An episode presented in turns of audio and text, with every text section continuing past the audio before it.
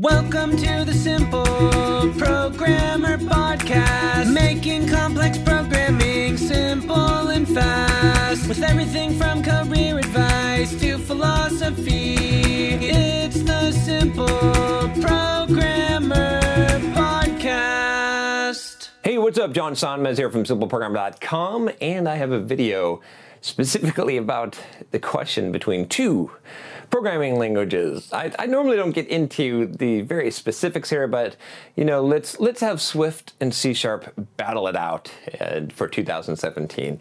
So this is a pretty pretty short question. I figured, ah, might as well might as well answer. Might as well give my opinion because i do actually have an opinion on these two languages. But before i do that let me tell you about the sponsor that we have a simple programmer which is hired.com i love these guys. Just go to hired.com forward slash simple programmer and you can check them out. They've got an application. You fill that out put your github profile all your kind of cool stuff in there and then what happens if you get approved to the system you will start to get interview requests from employers. How cool is that? That's I think that's pretty damn cool. I wish that I could go get a job. I'm, I'm tempted to like make a resume and just like just so I could do it because it, it seems like fun. Like I don't know.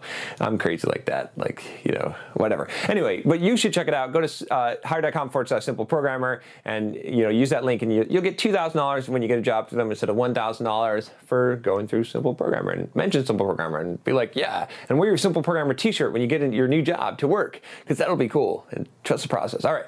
So let's talk about C Sharp and Swift.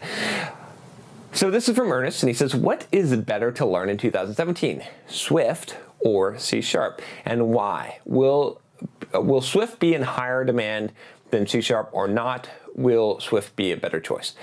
So this is kind of interesting. Okay, I've done some videos on Xamarin, and that's where I'm going to point to. That's this is really the, the depth of the question here. Is, is, is Xamarin is, is Xamarin relevant? Because what Xamarin does, if you don't know about Xamarin, Microsoft just bought Xamarin like last year, is they basically make it so that you can do cross-platform. So you can write iOS and Android code or applications in C Sharp, and it natively compiles down. Right? It's it compiles down to the, the binaries on, on the actual system. So it's not like an emulation, it's not a browser, it's, it's the real hardcore stuff here, and you can actually use the native controls. So it's, it's really cool, okay? And they, they, they're like, they have parity with the APIs, the native APIs of the, of the platforms, right? I've done iOS and Java development natively, and I've done it with Xamarin, and I can tell you that you it's the same, it's just using C Sharp as the language, but you can do a lot of cross-platform stuff, especially with Xamarin Forms, which they just introduced uh, a couple years ago and has gotten really popular.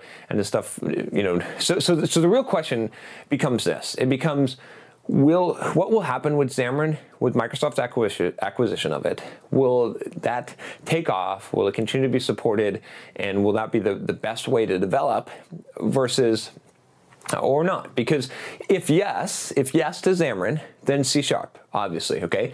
If no, then Swift will, will, make more sense, right? Because Swift is just iOS. So if you're not familiar, also Swift, the programming language, is an iOS language, right? It, it, or well, it's, it's designed for iOS for for specifically, right? Apple created Swift. It's better than Objective C. What's up, guys? John Sonmez here from SimpleProgrammer.com, and I want to tell you about my free blogging course that you can sign up for at SimpleProgrammer.com forward slash pblog. Now, this free blogging course is going to tell you how to create a blog to boost your career. It's something that you definitely don't want to miss.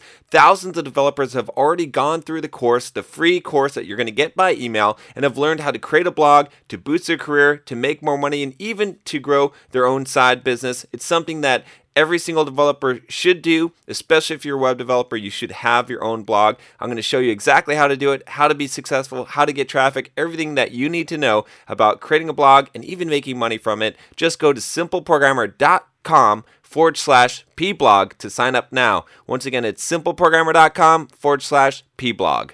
I hope.